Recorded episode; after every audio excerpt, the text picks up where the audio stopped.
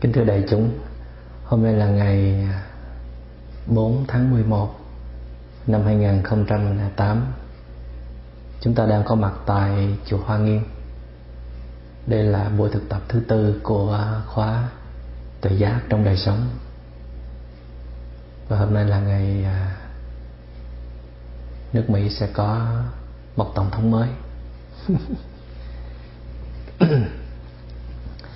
Chúng ta biết rằng cách đây à, khoảng hơn 50 năm thì ngành y khoa họ đã phát hiện ra được sự liên hệ chặt chẽ giữa thân và tâm. Những cái gì nó xảy ra cho thân thì nó sẽ xảy ra cho tâm. Và những gì nó xảy ra cho tâm thì nó cũng đồng thời xảy ra cho thân.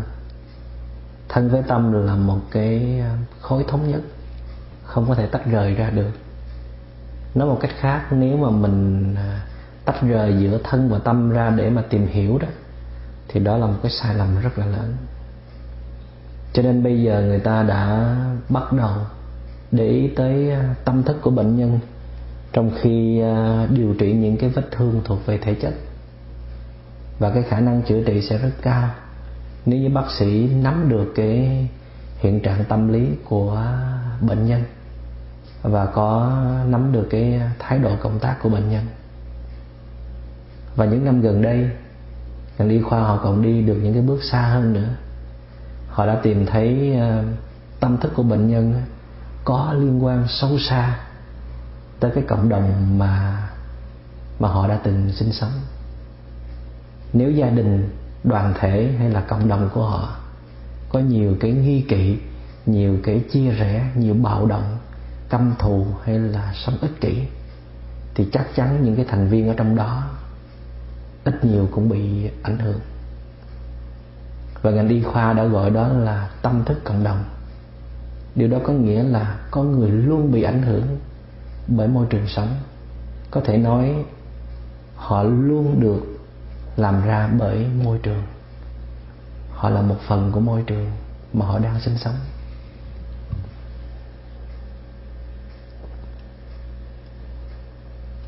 Tổ tiên ta ngày xưa thường hay à, nhắc nhở câu um, gần mực thì đen gần đèn thì sáng. Và mình nghĩ cái câu này nó chỉ dành cho mấy đứa con nít thôi. Những đứa nó còn yếu dễ bị lây nhiễm bởi uh, những cái thói quen tật xấu của bạn bè. Cho nên khi nó chơi với bạn thì mình phải cân nhắc nó phải chọn những cái người bạn tốt để uh, dễ dàng ảnh hưởng những đức tính tốt nhưng cái câu đó nói lại là một cái tệ giác rất là lớn. Dù bây giờ mình lớn rồi, mình à, có gia đình, mình quản lý à, công ty có nhiều nhân viên, mình có khả năng giảng dạy người khác, hay là mình có thể à, cảm hóa được nhiều người xấu, những người họ từng đi trên con đường làm lỡ. Nhưng mà mình vẫn chưa có thể vượt thắng được chính mình nghĩa là mình vẫn còn bị những cái phiền não trong lòng nó khống chế. Mà phần lớn, cái sự lớn mạnh của nó có là do cái à, cái khả năng thiếu phòng hộ hay là chưa đủ tinh tế để mà ngăn chặn những cái độc tố từ môi trường bên ngoài truyền vào. Nếu mình không có con mắt của thiền quán, thì mình sẽ khó mà thấy được cái tác động của hoàn cảnh lên con người như thế nào. Mình thường nghĩ cái lây nhiễm là khi mình bắt trước người kia một vài cái thói quen nào đó mà cái bản chất của mình không có. Cho nên chỉ cần mình chủ tâm không có muốn học tập theo họ là được rồi, phải không? Nhưng mà trong khi cái lĩnh vực lây nhiễm nó rất là rộng. Dù mình có chủ ý hay không nếu mình không có một cái sự phòng hộ tâm ý đúng mức á, thì những cái lời nói những cái hành động và kể cả những cái tư duy của người kia cũng đủ tưới tẩm vào cái à, vườn tâm của mình.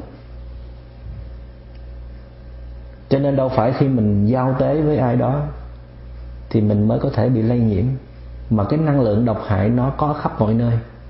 Có trong tivi nè có trong internet à, có trong quán bar có nơi công sở có ngoài đường phố.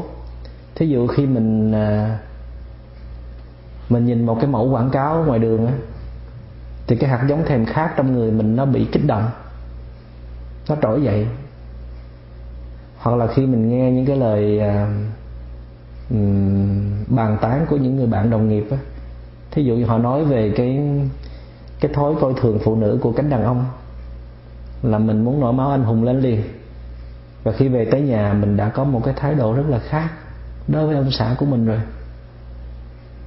Cái đó có phải là mình bị bị tưới tẩm hay không? Và huống chi cái năng lượng đó nó lan tỏa bàn bạc khắp trong cái không gian vô tận vô biên này. Và mắt thường của mình thì không có nhìn thấy được. Và đó là cái lý do mà mỗi khi mình đến một cái um, trung tâm tu học thì mình cảm nhận được cái không gian nơi đó thật là dễ chịu thật là thoải mái và lòng mình thanh thản một cách lạ thường. Cũng giống như khi mình tới thành phố Denver của tiểu bang Colorado thì mình cảm nhận được cái không khí ở nơi đây nó không những trong lành mà cái không gian nó cũng trở nên trầm tĩnh một cách uh, kỳ lạ có thể là do cái thành phố đó ở trên một cánh đồi cao. Nhưng mà cái lý do chính là do con người ở đó họ được được đặt vào một cái khuôn phép chung. Họ có cái nếp sống rất là rất là chuẩn mực để cùng nhau thực tập, cùng nhau giữ gìn cho cái thành phố đó luôn sạch đẹp và yên tĩnh. Nếu mình từ cái tiểu bang khác tới thì mình sẽ rất ngạc nhiên và mình bị cảm hóa ngay từ những cái bước chân đầu tiên. Mình thấy nơi đây tại sao mà họ sống văn minh quá vậy? Và mình ước gì cái thành phố chỗ mình đang ở nó cũng được như vậy. Thì ngay lúc đó đó, cái hạt giống ý thức bảo vệ môi sinh và cái hạt giống sống có trách nhiệm chung nó được tưới tẩm. Và tất nhiên nếu mà mình ở đó lâu hơn thì mình sẽ đi theo những cái luật lệ ở đó. Mình phải tập sống khác mình một chút trước đây để mình hòa điệu với mọi người chứ ha. Để mình không có dễ bị lạc lòi. Hay là mình à, sẽ không bị người ta mời ra khỏi thành phố. Và ngược lại, những người sống ở thành phố Denver lâu năm, và khi họ tới những cái thành phố khác thì họ chịu không nổi. Họ bị dội ngay lập tức. Nếu vì cái lý do gì đó mà họ phải ở lâu lại phải sinh hoạt dài hạn, thì từ từ họ cũng chấp nhận được thôi. Những người mà không có nội lực đủ mạnh thì một thời gian sau họ cũng trở thành những cái những cái thành viên ưu tú của thành phố đó. Rồi cũng xả rác, rồi cũng xả khói xe vào những cái buổi sáng trời trong lành. Rồi cũng chen chúc nhau để mà chờ mua thực phẩm. Rồi cũng vội vàng hấp tấp để mà leo lên những cái chuyến xe bus hay là những cái uh, metro. Cho nên cái sự lây nhiễm nó diễn ra rất là tinh vi. Nó không đơn điệu và rõ ràng như là mình nghĩ từ xưa nay đâu. Vì vậy mà nếu mình à, có một cái chế độ được gọi là diệt khuẩn á ở trong cái à, computer nó có một cái à, chương trình là antivirus khi mình download những cái chương trình khác ở những website khác về à, cái máy của mình có thể mình sẽ bị virus tấn công. Cho nên họ đã chế tác ra cái chương trình antivirus rất là hay. Nó có thể diệt những cái vi khuẩn trong đó. Vậy thì mình cần phải có một cái cái chương trình diệt khuẩn để mà mình thanh lọc thanh tâm mình. Nếu không thì à, không biết mình sẽ thành, trở thành một con người như thế nào chắc có lẽ vì cái lẽ đó đó mà cái đời sống tâm linh của chúng ta nó không có khá nổi. Tại vì mình nhận cái năng lượng lành, an lành thì nó quá ít, mà mình bị tưới tẩm những cái độc tố thì nó lại quá nhiều.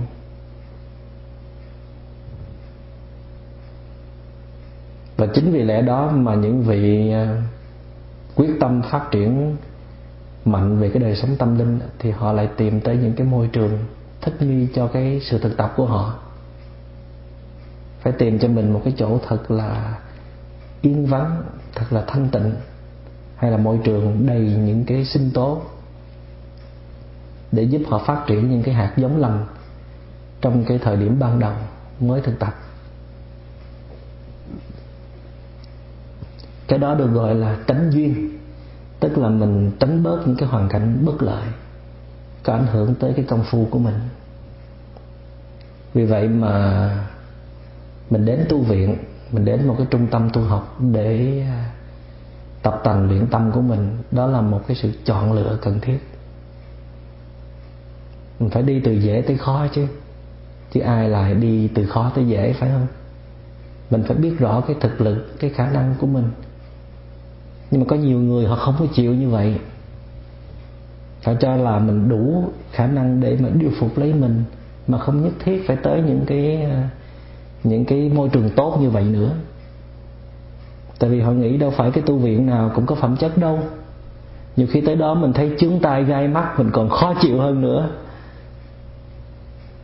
Không gian ở đó nhiều khi nó còn bát nháo hơn là ở nhà mình, thì thôi ở nhà cho rồi. Điều này cần phải có một cái chánh kiến, một cái right view để mình có thể thẩm định được. Cái đó là do môi trường hay là do chính mình? Do môi trường ở đó nó hơi dở tệ, hay là do mình có quá nhiều khó khăn? Rồi mình tìm đủ mọi lý do để mà khước từ một cái chỗ mà bao người xem nó là một cái một cái chốn tịnh độ, một cái pure land người ta có thể trưởng dưỡng bao nhiêu cái pháp lành, người ta có thể sống một đời sống rất là đẹp, rất là dễ thương từ cái môi trường đó nhưng mà cuộc sống đâu phải lúc nào nó cũng tạo cho mình những cái điều kiện thuận lợi để mình có thể tìm tới những cái chỗ ờ, tịnh độ như vậy mà thanh tịnh hóa thân tâm. Như vậy thì phải có một cái cách nào đó để mình có thể tham dự vào cái ờ, cái chốn tịnh độ. Mà không nhất thiết là mình phải tìm tới một cái chỗ nó quá xa xôi, hẻo lánh, không có tiện nghi cho mình. May mắn là mình à, mình có thể làm được điều đó tại vì cái chốn tịnh độ nó nằm ở trong tâm đó. nó vốn quan trọng hơn là cái tịnh độ nằm ở ngoài tâm trước tiên mình có thể biến cái phòng khách nhà mình thành ra một cái phòng thiền cái chỗ ngồi thiền hay là cái chỗ để thiền trà và mình có thể um, biến cái chỗ làm việc của mình thành ra một cái phòng để uh, để thở, để uh, khảo nghiệm tâm mình. Tất nhiên là ban đầu nó sẽ hơi khó khăn, sẽ bị chống đối nhiều. Nhưng mà nếu mình uh, kiên trì và có một cái um, phương pháp thực tập đúng đắn nữa, qua một cái sự hướng dẫn tinh tế của một vị thầy giỏi về tâm linh, như vậy thì mình phải tới tu viện phải tới cái trung tâm thiền thì mình mới được thọ giáo mấy cái đó chứ hả? Mình phải đến đó để mình trải nghiệm một thời gian kha khá để có được một cái đà, một cái trớn trong cái sự thực tập quan sát tâm ý của mình một cách nhạy bén. Thì sau này dù mình có giao tế với bao nhiêu đối tượng, thì mình vẫn có đủ khả năng để mà làm chủ chính mình, hoặc là mình có thể à, ngăn chặn không cho những cái độc tố nó tràn vào. Trong những giây phút mà mình thiếu tỉnh thức hoặc là mình vẫn có thể lấy những cái độc tố đó ra được. Và cái khả năng đó được gọi là niệm mindfulness. Niệm tức là ý thức cái gì nó đang xảy ra ở trong ta và ở chung quanh ta.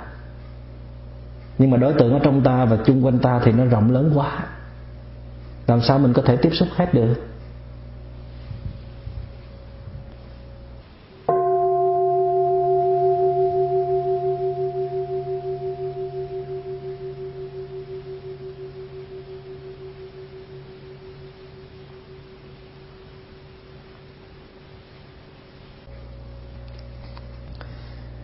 Chiều ngày hôm qua đó, có một anh chàng thiền sinh à, mới tuổi còn trẻ. Anh chàng đến à, chạy bộ với tôi. Chiều hôm qua trời không có nắng, cho nên khí trời khá lạnh. Thì tôi hỏi anh chàng có lạnh không? Thì anh chàng cười à, trả lời là dạ lạnh chứ, thưa thầy. Thì tôi mới bảo là, mình phải tiếp xúc với cái lạnh này để một lát nữa khi mình à, trở về, mình à, đẩy cửa vào trong thiền đường, rồi à, mở cái máy sưởi lên, thì mình sẽ cảm thấy quý cái ấm áp kia nhiều hơn. Thì anh chàng này đang tham dự cái khóa thiền thiền và hạnh phúc gia đình, đang diễn ra song song với cái khóa tu này nè, và đã học được cái nghệ thuật nắm bắt hạnh phúc trong hiện tại. Cho nên anh ta hiểu ngay và và gật đầu ra vẻ như là ưng ý. Nhưng mà anh chàng à, lại quay lại hỏi tôi, vậy thì mình làm sao để mình có thể nhớ hết tất cả những cái điều kiện hạnh phúc mình đang có để mà mình trân quý? Đây là một câu hỏi hay, phải không? Thì tôi mới trả lời là đâu cần mình phải nhớ hết. Chỉ cần mình tiếp xúc sâu sắc với bất kỳ đối tượng nào ngay trong giờ phút hiện tại, và mình hết lòng trân quý nó, thì mình đã giữ gìn được cái gia tài của mình rồi. Có nghĩa là mình không cần phải tiếp xúc hết mọi đối tượng. Chỉ cần mình chú tâm vào cái đối tượng nào mà gần với mình nhất, hay là cần thiết nhất thôi.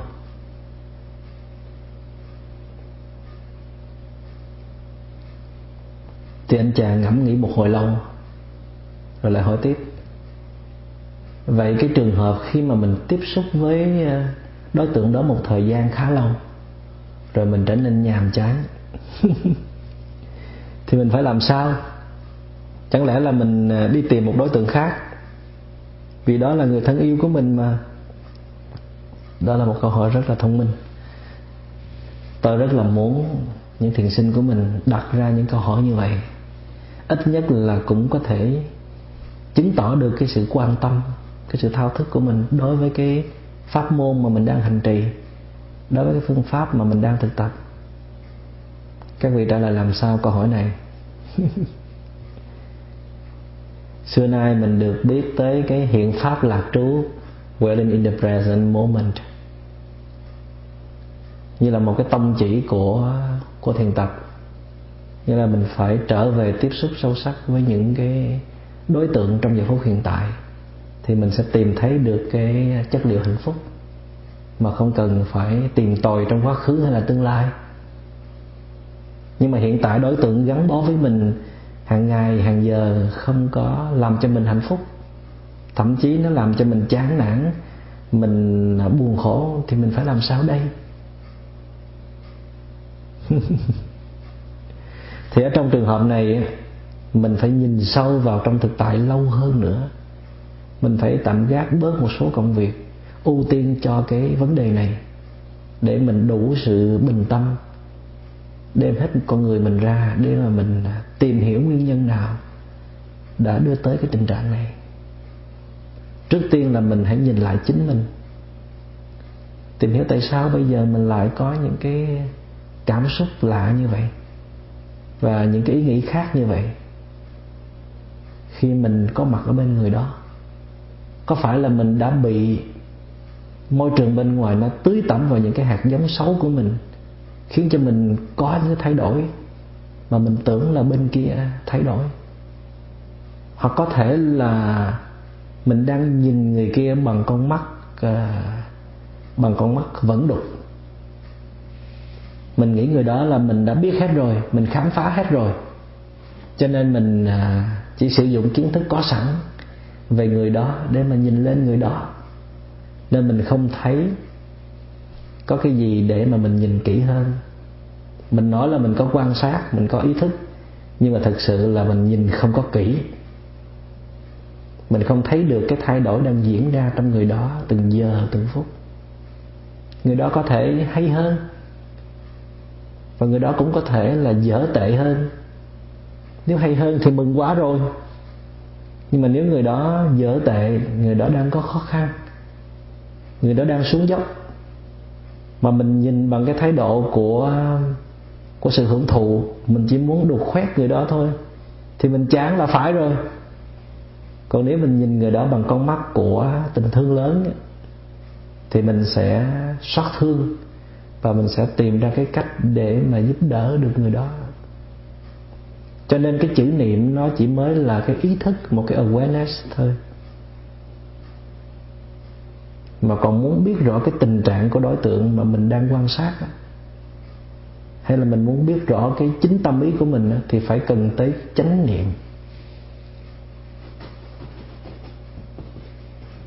Right mindfulness. Chánh có nghĩa là đúng đắn, là hợp lý nhìn vào một đối tượng bằng một thái độ đúng đắn.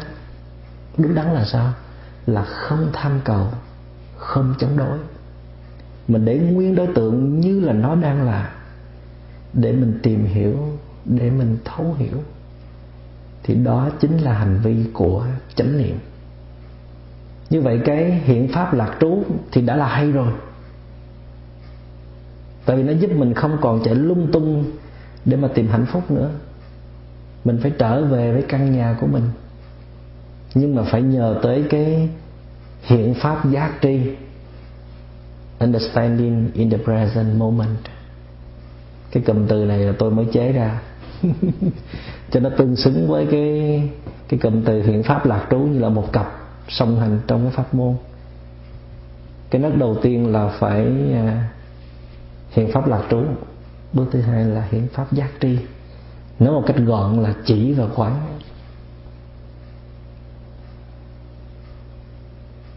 cái hiện pháp giác tri này nó được thay thế cho cái từ chuyên môn là quán chiếu, được khi triệt đi.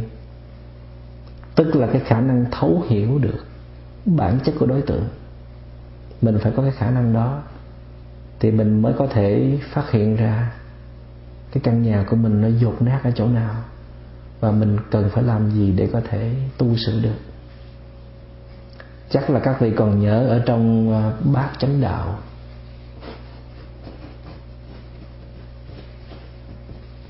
Tám nấc thang đi tới giải thoát và tham dự vào đời sống của một bậc thánh. Đây là một cái pháp môn cực kỳ quan trọng trong cái kho tàng giáo lý đạo Phật và các vị sẽ thấy trong bát chánh đạo này có một cái nấc thang mà mình đang nói tới, đó là nấc thang chánh niệm. Bát chánh đạo dịch tiếng Anh là the noble effort path. Gồm có, thứ nhất là chánh kiến, right view. Thứ hai là chánh tư duy.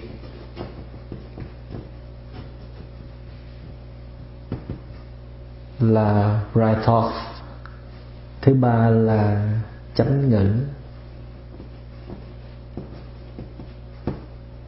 Ra speech thứ tư là chánh nghiệp. Right action. Thứ năm là chánh mạng. Right livelihood thứ sáu là chánh tinh tấn. Right effort. Thứ bảy là chánh niệm. Right mindfulness. Và thứ tám là chánh định. Right concentration thì tám cái nấc thang này được uh, sắp xếp theo cái tiến trình khai mở tâm lý. Cái cấu trúc này rất là quan trọng. Chúng ta đừng có nên ờ, đảo lộn vị trí của nó. Thì nhìn vào trong đây các vị sẽ thấy là cái chánh kiến á, và cái chánh tư duy á, nó thuộc về cái phần ý. Trong một trong ba cái cơ chế ở trong con người của mình tức là ba cái cơ chế trong con người của mình đó là thân khẩu và ý. Nó cũng tạo ra mọi cái nghiệp lực tốt đẹp hay là xấu xa tạo nên cái con người của mình. Mình muốn uh, đi lên con đường thánh thiện thì cũng nương tựa vào nó mà được. Vậy thì mình thấy cái chánh kiến tức là chánh kiến có nghĩa là mình chọn cho mình một cái con đường một cái pháp môn một cái lối đi rất là đúng đắn. Và nó còn có nghĩa là khi mình nhìn vào đối tượng nào đó thì mình không có nhìn bằng con mắt thành kiến để mà để mà khám phá.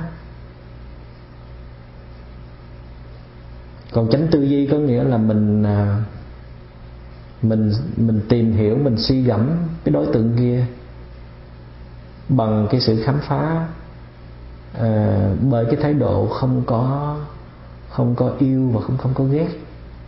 Rất là trong sáng trong khi nhìn và tìm hiểu về đối tượng đó. Trong khi cái chánh ngữ á, thì nó thuộc về khẩu phải không? Thuộc về cái miệng của mình á. chánh ngữ là một cái lời nói chân thật. Không có tính cách để để nuôi dưỡng cái cái lòng tham của mình hay là phục vụ cho cái cái tâm sân hận của mình còn những cái còn lại là chánh nghiệp chánh mạng và chánh tinh tấn á, thì nó có vẻ nghiêng về phía thân ha. Tức là chánh nghiệp là những cái hành vi cử chỉ của mình. Những hành vi cử chỉ này nó có tính chất xây dựng niềm tin yêu cho người khác chứ không phải là bị chi phối của cái tôi của cái ngã phiền não. Còn chánh mạng là một cái nghề nghiệp sinh nhai tức là những cái nghề nghiệp của mình nó có tính chất nuôi dưỡng của đời sống, bình an, hạnh phúc cho mình và những người xung quanh. Chứ không phải là cái nghề để thể hiện cái danh dự hay là cái cái lòng tham của mình. Tức là để phục vụ cho cái nhu cầu về tiện nghi vật chất và danh dự. Còn tránh tinh tấn là mình à, mình à, siêng năng liên tục đi trên một cái con đường. Mà con đường đó nó có tính chất loại trừ những cái phiền não, tham lam và sân hận của mình. Thì ba cái này nó có vẻ như thuộc về thân. Còn riêng chánh niệm và chánh định thì chắc chắn nó thuộc về ý rồi. Sắp thì sắp như vậy. Chỉ mình nhìn kỹ vào trong từng cái nấc thang thì không có nấc thang nào mà không có tâm ý cả. Các vị có thấy vậy không? Nhưng mà sở dĩ mình nói như vậy để mình thấy được muốn có cái chánh niệm và cái chánh định. Thì mình phải trải qua sáu cái nấc thang ở trên. Sáu cái nấc thang đó nó phản ánh lên cái đời sống của một thiền sinh. Phải chọn cho mình một cái một cái chốn tịnh độ, một cái cõi bình an, có nhiều sinh tố để mỗi ngày trong đời sống mình có thể nuôi dưỡng những cái phẩm chất tốt lành và mình có thể loại trừ được độc tố ra bên ngoài, tràn vào nó có tính chất ờ, những cái độc tố bên ngoài nó có tính chất tưới tẩm những cái hạt giống xấu ở trong mình. Như vậy thì sáu nấc thang đó là một cái sự lựa chọn khôn ngoan của những người muốn phát triển tâm linh tới đỉnh cao. Mình phải đặt thân khẩu ý của mình vào trong một cái khuôn phép nhất định. Phải hành động, phải nói năng như thế nào, phải suy tư ra làm sao mới có thể đem lại cái bình an cái tự do và cái hạnh phúc. Nếu mà mình không làm như vậy, thì mình à, khó mà có được cái chánh niệm và cái chánh định. Và tiến tới cái mục tiêu tối hậu đó là cái tuệ giác. Và khi mình có tuệ giác, thì mình không còn u mê nữa, mình không còn dại dột nữa, mình không còn đau khổ nữa. Mà bản chất của tuệ giác là từ bi, compassion có hiểu biết lớn thì sẽ có cái tình thương lớn.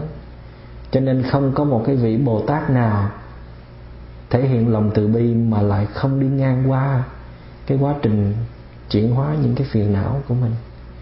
Dù bố thí được coi là cái cái hạnh đứng đầu, nó là một cái cái tính cách đặc trưng nhất của một vị à, bồ tát một vị bodhisattva nhưng mà nếu vị đó vẫn còn bị phiền não khống chế, mình vẫn còn yêu chuộng cái tôi của mình, thì thì làm sao mình có thể hết lòng vì kẻ khác?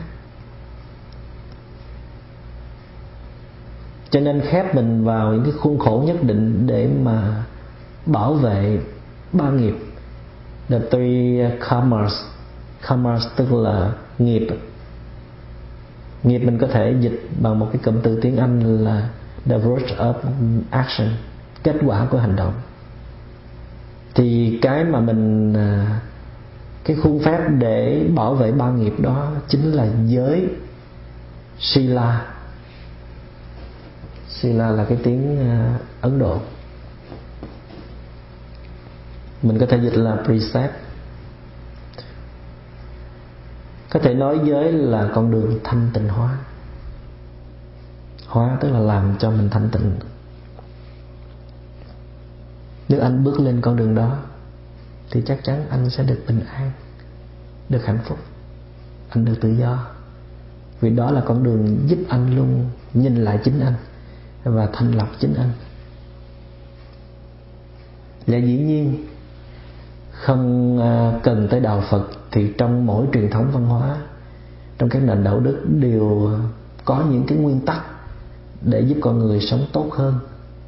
Nhưng mà giới lực trong đạo Phật á, được xây dựng trên cái tuệ giác của Đức Phật một cái thấy rất to lớn về con đường hạnh phúc và con đường khổ đau.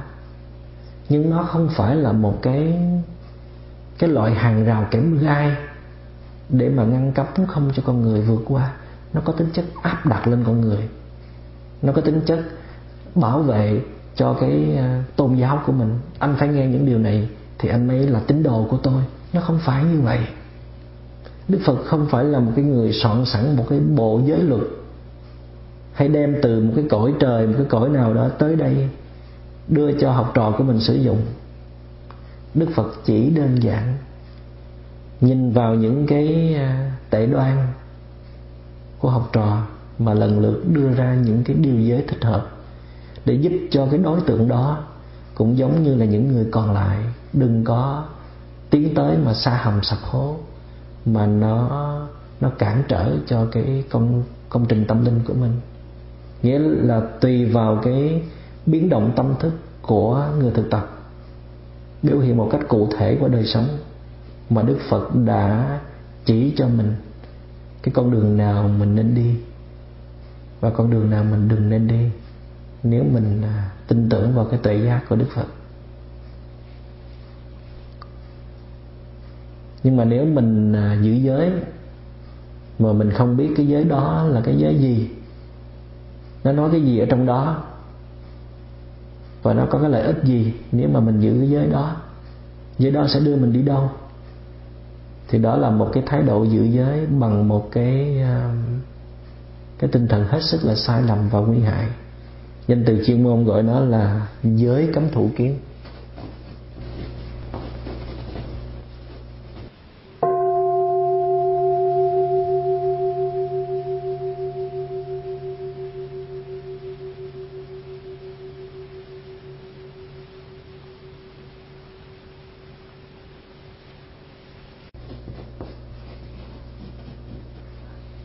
Cái um, cái tên tiếng ấn của nó. Tiếng Sanskrit là Sila Ratabara Masa. Sila Ratabara Masa. Mình có thể dịch tiếng Anh là cái gì ha? Avoiding forbidden religious practice. Hơi dài. Kiếm cái từ nào ngắn hơn avoiding forbidden religious practice. Các vị tìm cái từ ngắn hơn dịch cho cái từ giới cấm thủ kiến này. Tức là nó là một trong năm thứ tà kiến. Tà kiến tiếng ấn độ là Risti mình có thể dịch là wrong views hay là heretical views.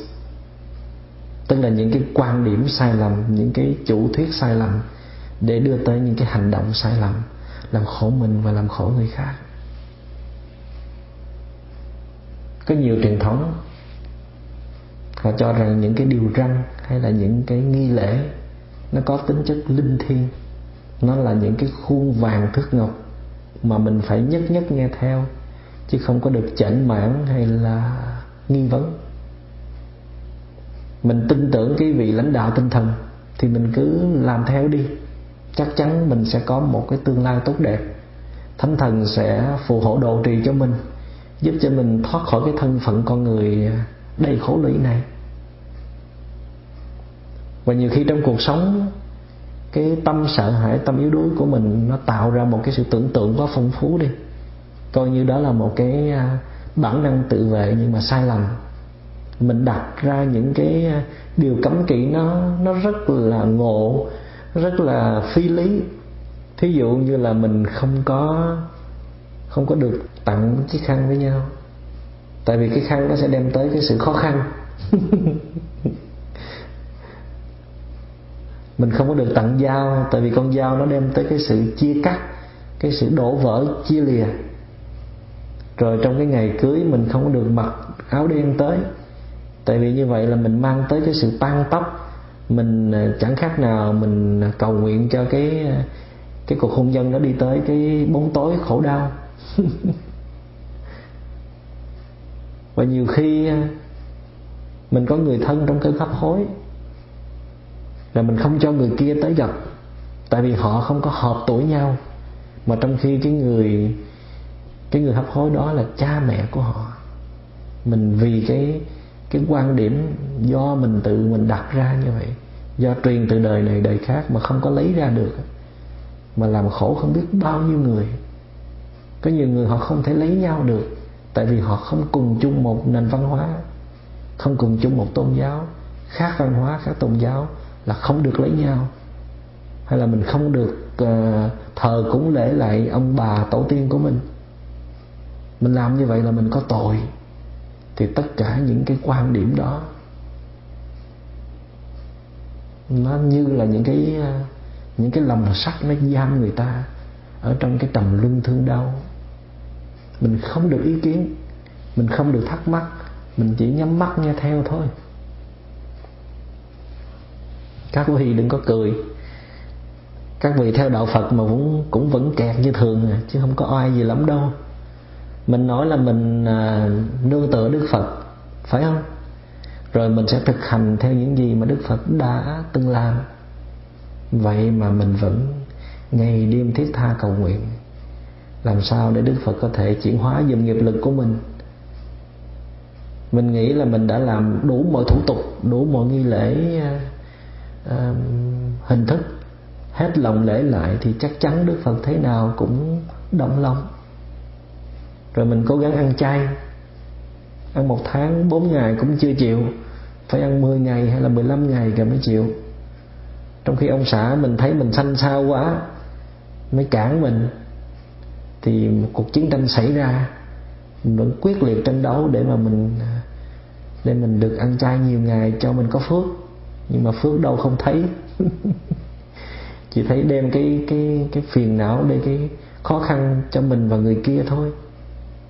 Tại vì cái động cơ ăn chay của mình không phải là vì mình muốn nuôi dưỡng tâm tư vì mình muốn kiếm phước đức thôi.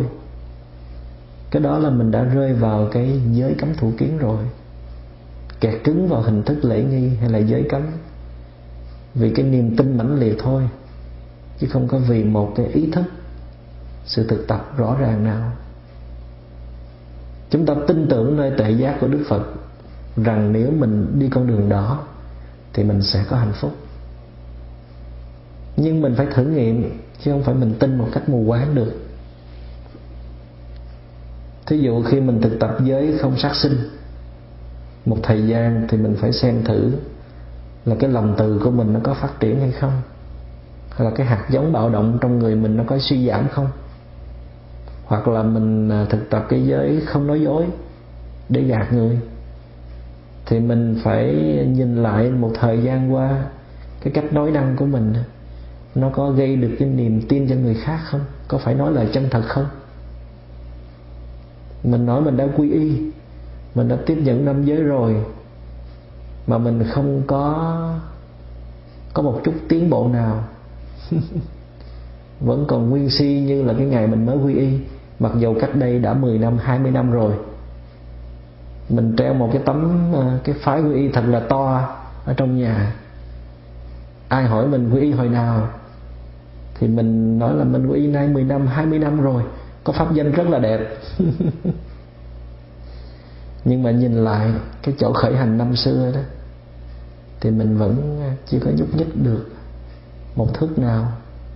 Thiền sư quy sơn đã có những cái lời than trách cho những người à, thực tập về hình thức như vậy, bằng một cái câu là, tích niên hành xứ, thốn bộ bất di.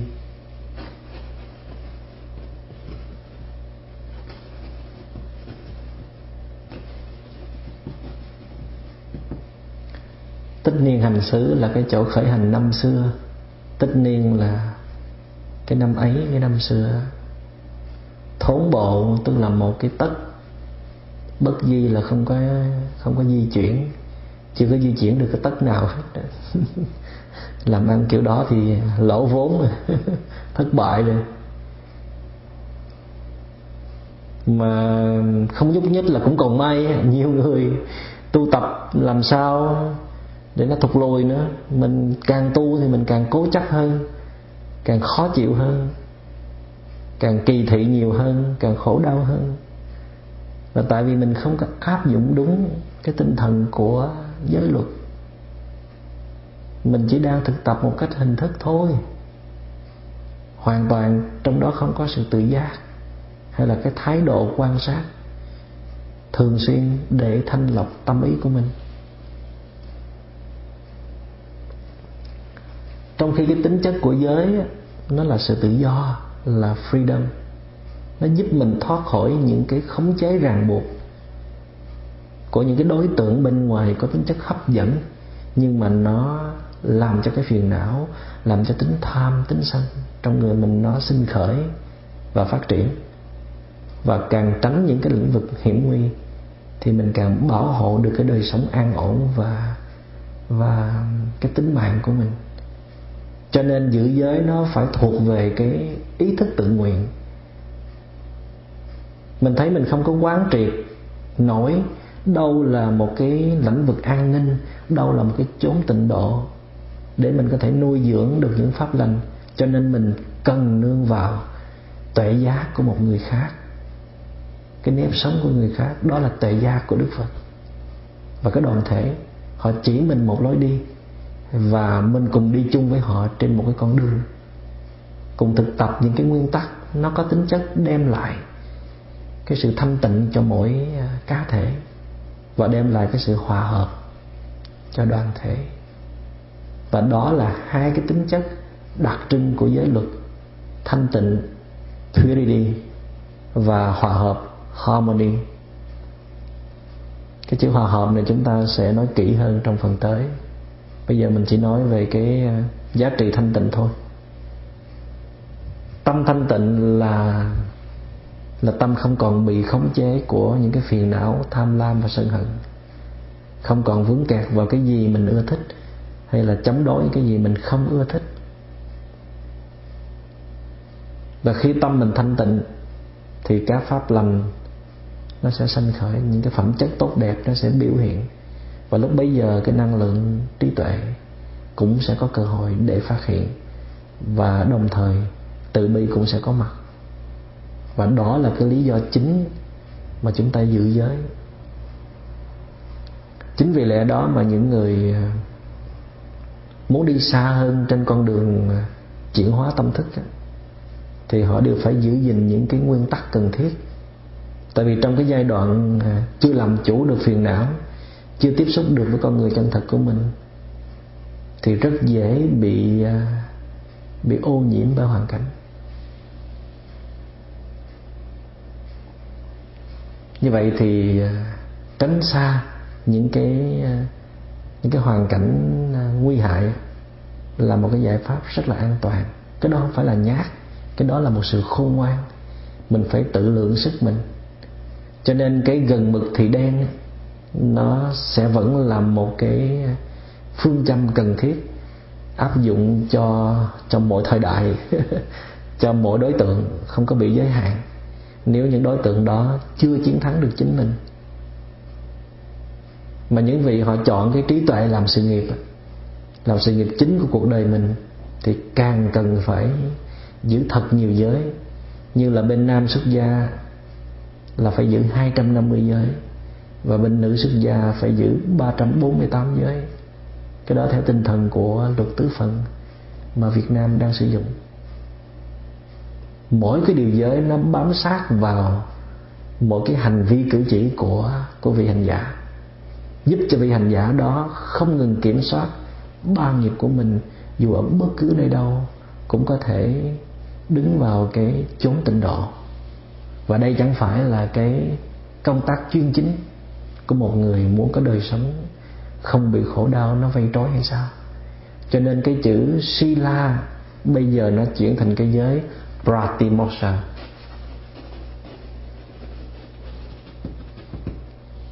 thì nó sẽ đầy đủ và nó hoàn bị hơn.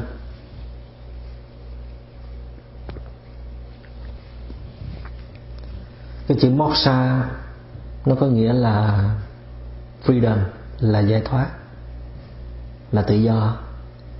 Còn cái chữ prati nó có nghĩa là từng cái một, từng lãnh vực riêng biệt. Tức là khi mình à, giữ giới nào là mình có cái à, quyền lợi, có tự do về cái lĩnh vực đó. Chứ không phải là mình phải giữ hết tất cả các điều giới thì mình mới có hiệu quả. Vì vậy mà người ta đã dịch nó là biệt giải thoát. Hay là biệt biệt giải thoát. Nếu mà anh chỉ có khả năng giữ một cái giới à, giới gì? Giới tà dâm, bằng cái sự tự nguyện và học hỏi không ngừng về cái giới đó, để anh được chín chắn trong khi anh sống trong cái giới đó, thì anh sẽ không còn bị những cái năng lượng à, thèm khát nó thôi thúc anh, khống chế anh nữa, và anh dễ dàng giữ gìn được cái thủy chung và người ta còn dịch cái chữ pratimoksha này là xứ xứ giải thoát nữa.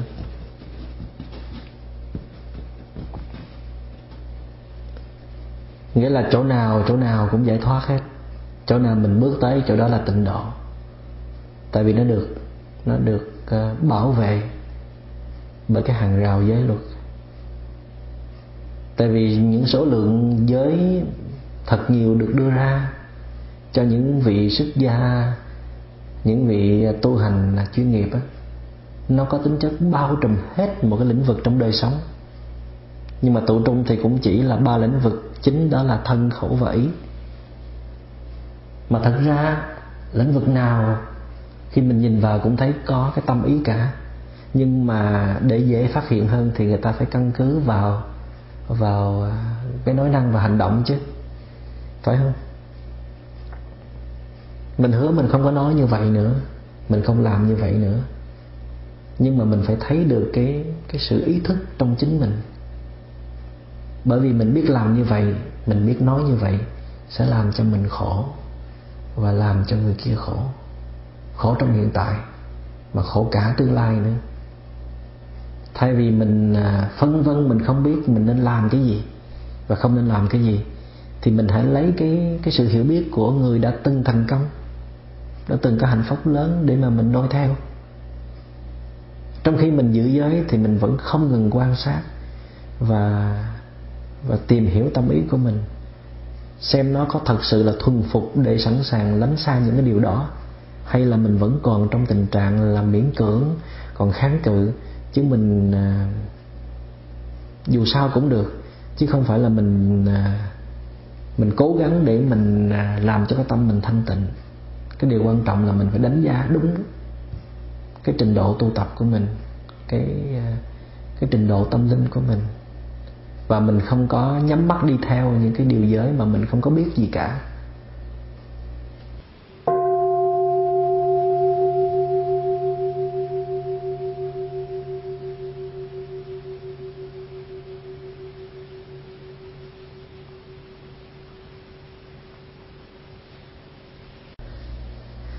Có một hôm, có một anh chàng thiền sinh trẻ, chừng khoảng 25 tuổi thôi. Anh ta là ban tổ chức của khóa thiền quan nhật. Đến ăn cơm với tôi, thì ờ, anh chàng ờ, định xớt chén cơm vào trong cái tô canh để ăn, cho nó dễ. Anh chàng nói là hồi nhỏ anh chàng hay ăn như vậy. Thì tôi mới bảo là nếu mà ăn như vậy đó có nước canh ở trong cơm thì mình nhai không có kỹ, cho nên rất là dễ bị đau bao tử. Thì anh chàng ngập ngừng không biết là mình có nên à, sớt cơm vào hay không. Anh ta mới giải thích là con đang định sớt cơm vào, nhưng mà con đang confused.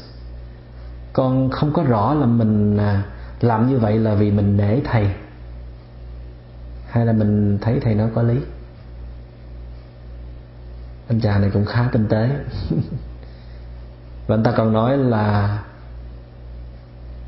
ở trong con có một cái cái tâm lý khác nữa. Hay là con đã thấy thầy nói có lý rồi, nhưng mà vì con muốn chứng tỏ mình không dễ bị người khác điều khiển.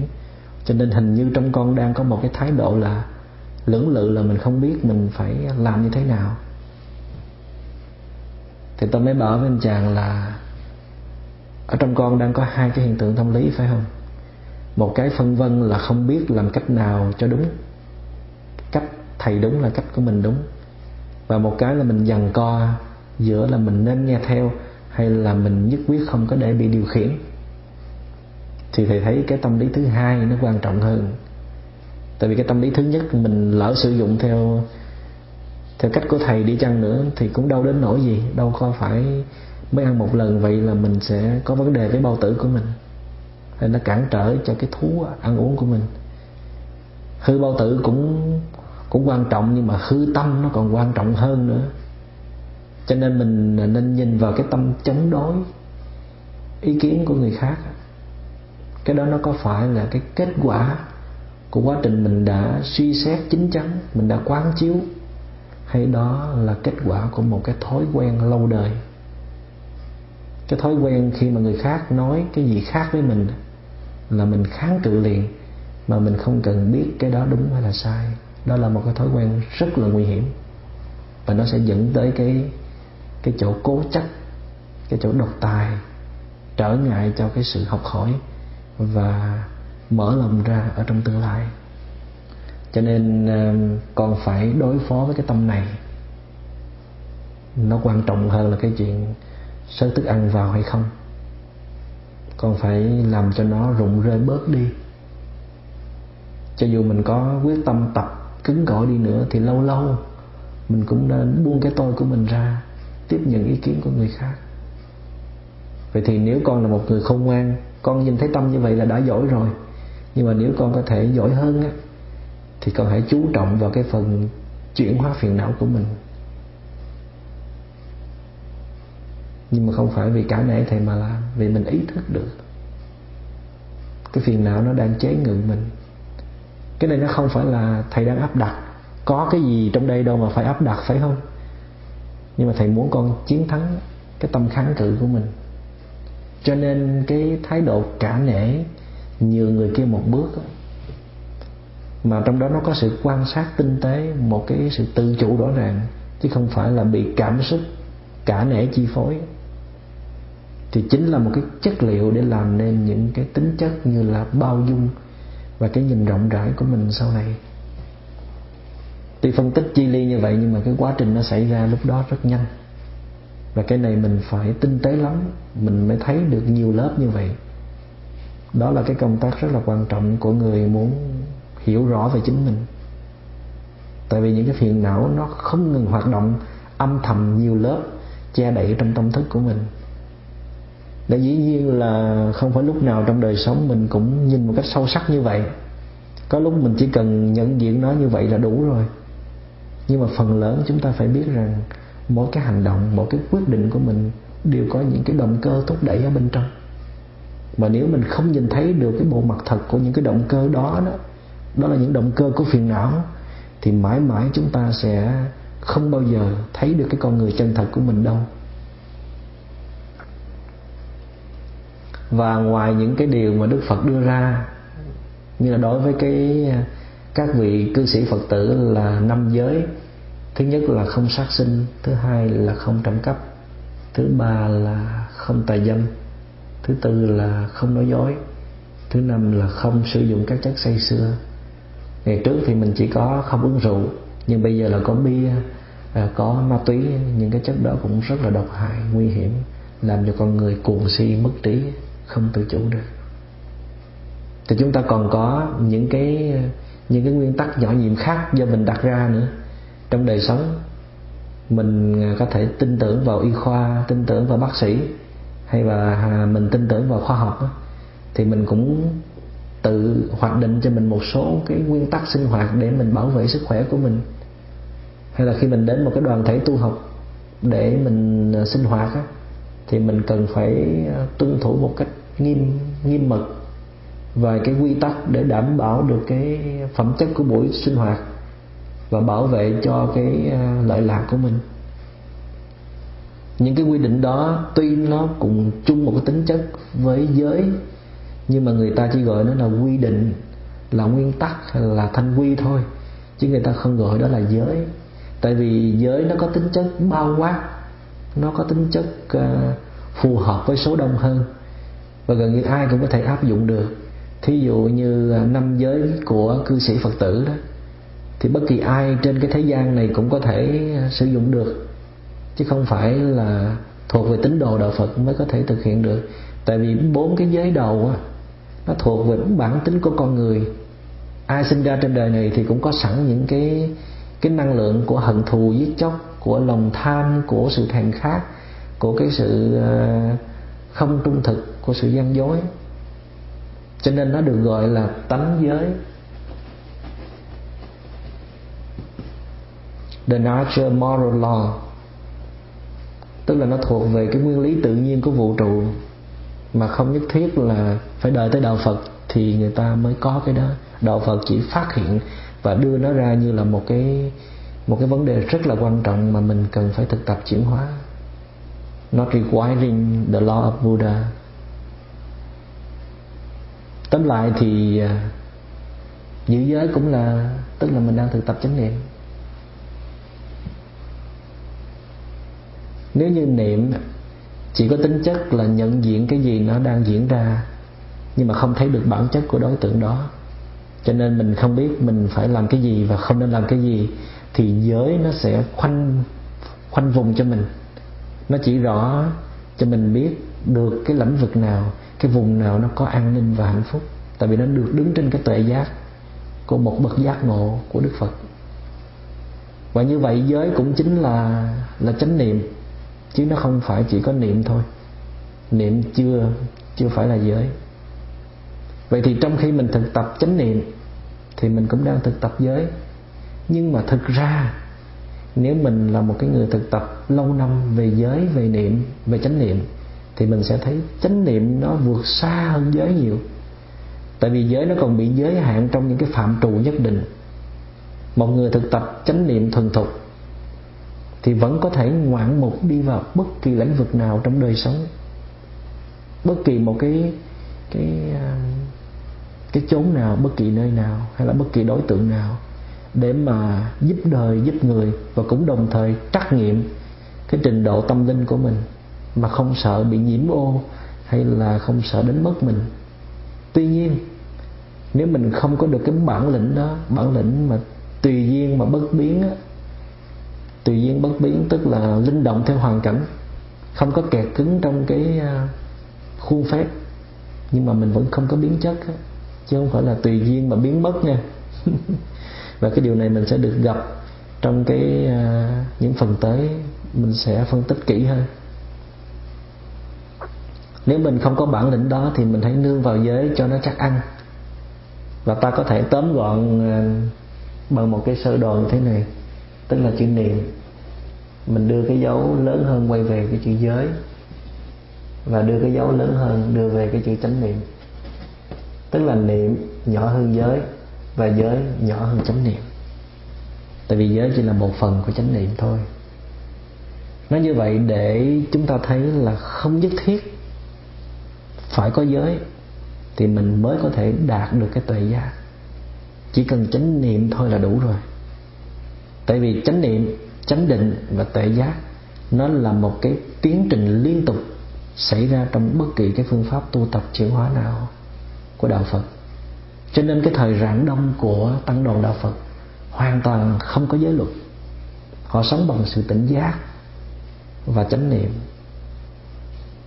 Dựa trên mỗi bài pháp thoại của Đức Phật mà họ tự biết mình nên làm cái gì và không nên làm cái gì.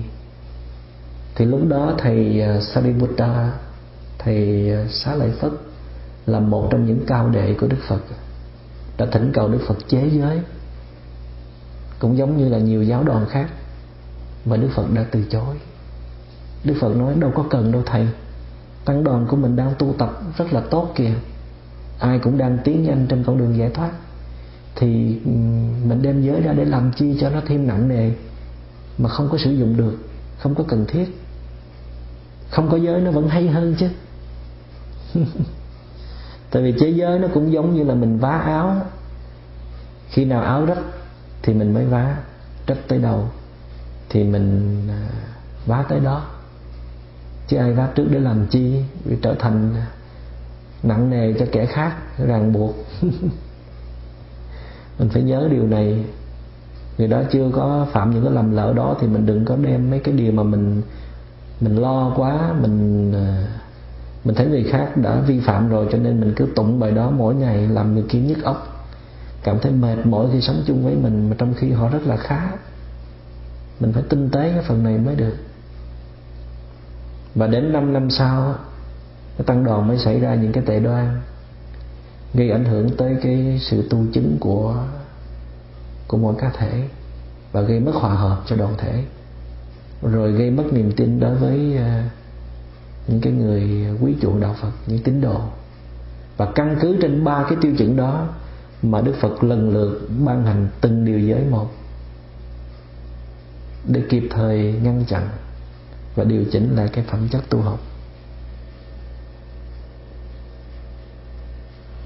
Và đến khi Đức Phật uh, sắp nhắm mắt tức là sắp viên tịch thì Đức Phật vẫn không quên căn dặn điều quan trọng sau cùng là nhắc nhở các học trò của mình hãy nhớ nương tựa vào giới luật, nương tựa vào pratimosa tức là ba la đề mộc xoa hãy coi giới luật như là vị thầy của mình. Tất nhiên là đức phật thì phải hay hơn giới nhiều chứ, phải không? Đức phật vượt xa hơn giới luật nhiều. Nhưng mà trong cái bối cảnh đó, mọi người đang chơi vơi.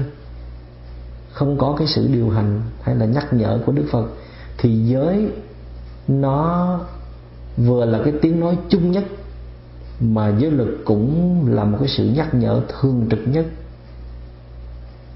Nếu mà vị hành giả đó chưa đủ vững chãi trong chánh niệm, tại vì đó là phản ánh, giới phản ánh lên cái tuệ giác của đức phật mà.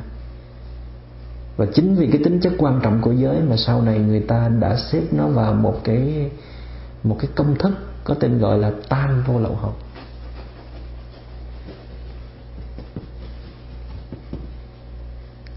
the fourth training without leakage leakage có nghĩa là là vơi vãi là rơi rụng. Tức là ba cái à, ba cái phép thực tập mà nó làm cho cho cái năng lượng nó kết dính lại không có bị rơi rớt. Đó là giới định tuệ. Respect concentration insight đây là bộ ba không thể tách rời. Vậy thì mình nhìn vào đây mình sẽ thấy là không chỉ chánh niệm mới có thể làm ra chánh định và tuệ giác. Tại vì mình nhìn vào à, nhìn vào à, bát chánh đạo hay là ngũ căn ngũ lực, vẫn có niệm định và tuệ. Mà mình nên nhớ là niệm định đó là chánh niệm và chánh định nha, chứ không phải là niệm không như vậy thì không chỉ chánh niệm mới có thể làm ra được chánh định và tuệ giác, mà giới cũng có thể làm ra được chuyện đó. Và như đã nói, nếu mình biết cách sử dụng giới, thì bản chất của giới nó cũng chính là chánh niệm rồi. Tuy vậy, mình phải à, học tập làm sao để mình có thể giữ giới, cũng như là mình đang thực tập chánh niệm vậy, mà mình không có bị kẹt vào cái hình thức của giới bề ngoài nhìn mình rất là đạo phong, giữ gìn giới lực miên mật. Nhưng mà bên trong thì phiền não nó cứ rối bời. Càng giữ giới thì càng cứng ngắc càng cố chấp, càng khó chịu. Vậy là mình đã sai lầm rồi. Trong khi tính chất của chánh niệm là phải có hiểu biết. Biết đâu là hạnh phúc. Biết cái gì nó dẫn tới khổ đau và đỉnh cao của chánh niệm đó chính là tệ giác kia mà. Vậy thì à, ta sẽ tiếp tục buổi học tới để tìm hiểu thêm tính chất của giới. Nó có làm lợi ích gì nữa cho chính mình và lợi ích cho những người chung quanh. Tại vì giữ giới mà mình trở thành một cái kẻ ích kỷ, chỉ lo bản mình thôi, bản thân mình thôi, thì đây không phải là mục tiêu của đạo phật và giữ giới làm sao để mình có thể đạt được cái trình độ paramita, vượt thoát khỏi bờ khổ đau của sinh tử. Cái đó chính là sila paramita. Còn bây giờ con thiền trì giới, xin được tạm dừng tại đây. Đây là cái chặng đường thanh tịnh hóa chính mình. Xin cảm ơn đại chúng.